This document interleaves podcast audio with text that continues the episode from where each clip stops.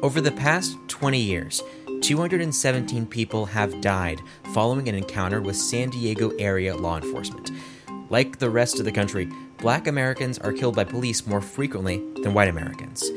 San Diego police and other departments in the county have been under increased scrutiny following the death of George Floyd and the subsequent protests. The demonstrations shine a spotlight on a long running series of tensions between law enforcement and communities of color, whose residents say they are overpoliced. For the San Diego Union Tribune, I'm Daniel Wheaton, and this is your San Diego News Fix.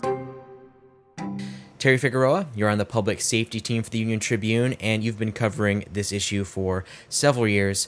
So, when you look at the kind of broad strokes and all of these deaths that have occurred in the past 20 years, what are some of the most common threads or trends that you see? Well, um, far and away, the the most common way that a person um, would die in a law uh, an encounter with law enforcement would be um, by firearm. They would be shot. Um, mm-hmm. There are a small, like, I mean, we're talking like 86%. There's a smaller amount, about 7% is um, restraint related sort of deaths. And typically, when we look at these, we um, often are just looking at the, the shootings portion of this. But for this, we, we looked at everything that was considered a homicide, which doesn't mean an intentional killing, it just means a killing at the hands of another. Mm-hmm. So this is broader than just the kind of usual officer involved shooting. Like this is a, a, broader look than we've done in the past, right? That is correct. Yes, and we also mm-hmm. went back 20 years. We looked at 20 years worth of data for this mm-hmm. one. And when you uh, did all the research uh, with several of the members of the UT, what were you kind of hoping to get across here? Because this is a thorny issue. It's something that we know happens relatively routinely. So why did you decide to cover the story in this way? It wasn't really trying to get at anything other than what do the numbers say? What mm-hmm. are the numbers? What, you know, how often are people dying in in, you know, these encounters? Um, how are people dying in these encounters? Um, what let's look at the racial disparities. Let's look at age. Um, and even gender, it turned out that of the 217 people, only nine were women. Mm-hmm. Uh, about a third of them were in their 20s. Um, we also found that there was some some racial disparities. We found um, when comparing the numbers of people who were um, died in law enforcement encounters with that population size in the census. Um, for example, about 14.7% of the people who died were um, Black.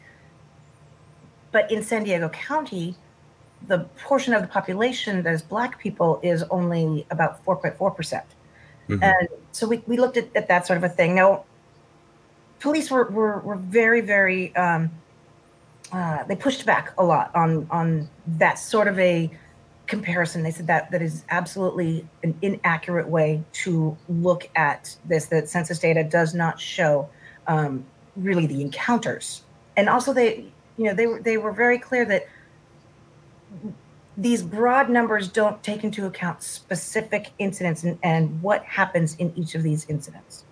Mm-hmm. There, there, were several times um, in so many. I mean, gosh, of the 217 people.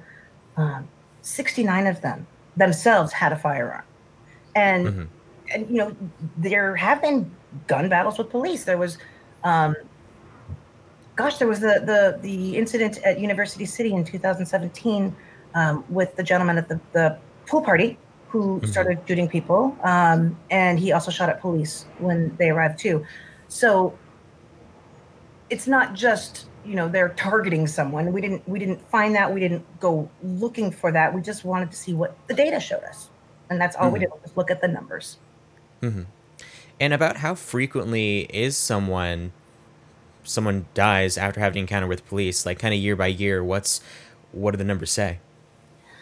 So um 2005 was the high. That was um 20 people died that year including um, three men, three Latino men in the span of five days in the city of Vista. Um, that actually prompted a tremendous community concern and uh, a look at officer involved shootings in this county. Um, in the time since, we've really seen that number drop. The gosh, I think it was 2017. We had um, a high of about 15, and last year we were at four. So mm-hmm. um, there's there's really um, we're not seeing it in the numbers that we did. Mm-hmm. Yeah, it, it makes sense because overall, violent crime has decreased, and this is a part of that violent crime. So it doesn't make sense that, you know, in the past decade or so, there wouldn't be as many gun battles, for instance. Right, and and you know, in in so many of these cases, the other the person who died did have the, some sort of a of a weapon. Um, mm-hmm. I gosh, the, the numbers escaping me, but it was it was like eighty five percent. I want to say, um, whether it was a gun or a knife or a crossbow, we had that um, armed with a chain, a brick, a shovel. Um, so we've had people are, are armed. I want to say eighty six percent, 85, 86 percent of the time too. Mm-hmm. And when comparing San Diego to other cities, uh, how do we compare? Like, what um, comparisons you choose to put in the story? So we wanted to to look at. So we looked at 20 years of data. The Los Angeles Times had also recently looked at 20 years of data.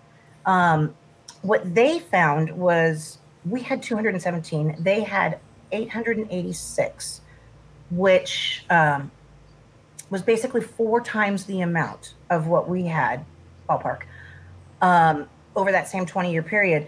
As a county, they are three times our size. They had mm-hmm. four times the fatal encounters. Mm-hmm. Interesting. And can you walk us through what police has to do following a death in, in custody? Kind of like it's a shootout or, you know, someone passes out from a restraint and ultimately dies. What are the steps that police have to take to kind of be accountable for that death? Can you walk us through that process? Well, they there is absolutely an internal investigation. Um, they many departments will have their homicide uh, units investigate when there is um, even an officer involved shooting that that is not fatal. Um, mm-hmm. So there will be that investigation. They will also um, share their findings with the district attorney's office, and the district attorney looks at each of these these encounters um, to determine if there was any criminal liability um, for the the officer. Um, in the the 20 years that we've looked at, there was all, all of them thus far that have been uh, investigated and the investigation is complete. They've all been uh, found justified. Mm-hmm. Certainly. And uh, over the past month, since the protests uh, came out of the killing of uh, George Floyd, there's been lots of more discussion about de-escalation, uh, getting police to, you know, wait a bit before they use their weapons. How are police supposed to act now? What's the current status quo in San Diego for when police are supposed to use deadly force? Until January 1st, it was that police um, could use um, force when it was reasonable, when, it, when a reasonable officer um, it, it felt that force was needed. Now, it, the standard is higher. Um, the legislature changed this as of January 1st. It's necessary.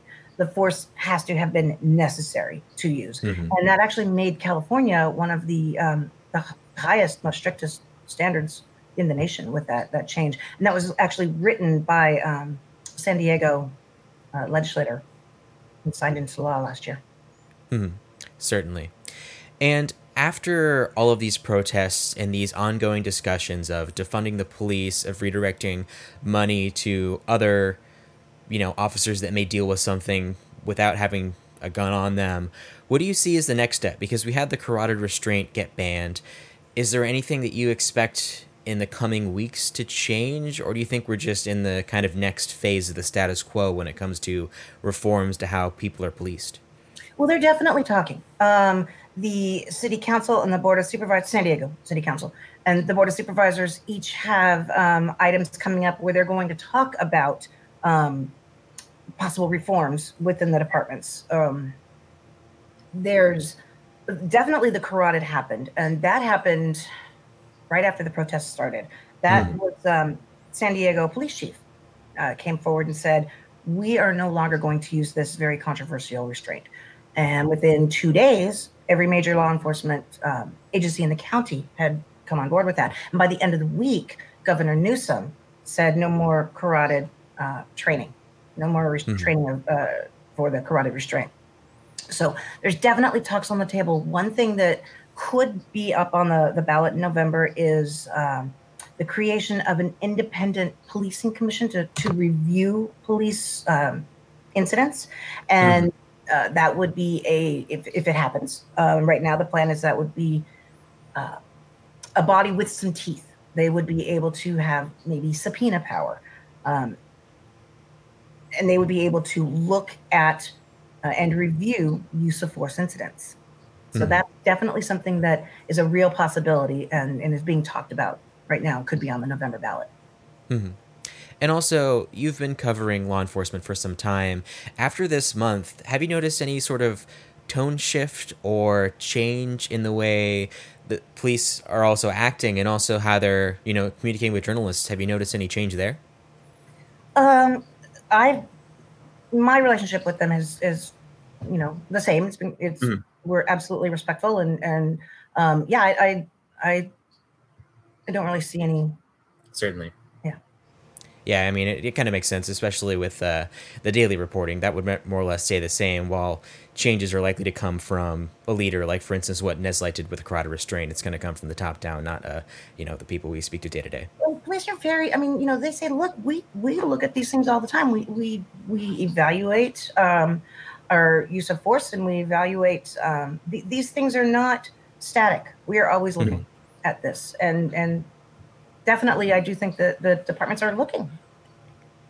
Yeah, yeah, it's certainly. And these 217 deaths over 20 years, they're also very unique and specific incidents. So there's, you know, only so much kind of broad brush you can do, but it does show that police do have this deadly power and they do occasionally use it.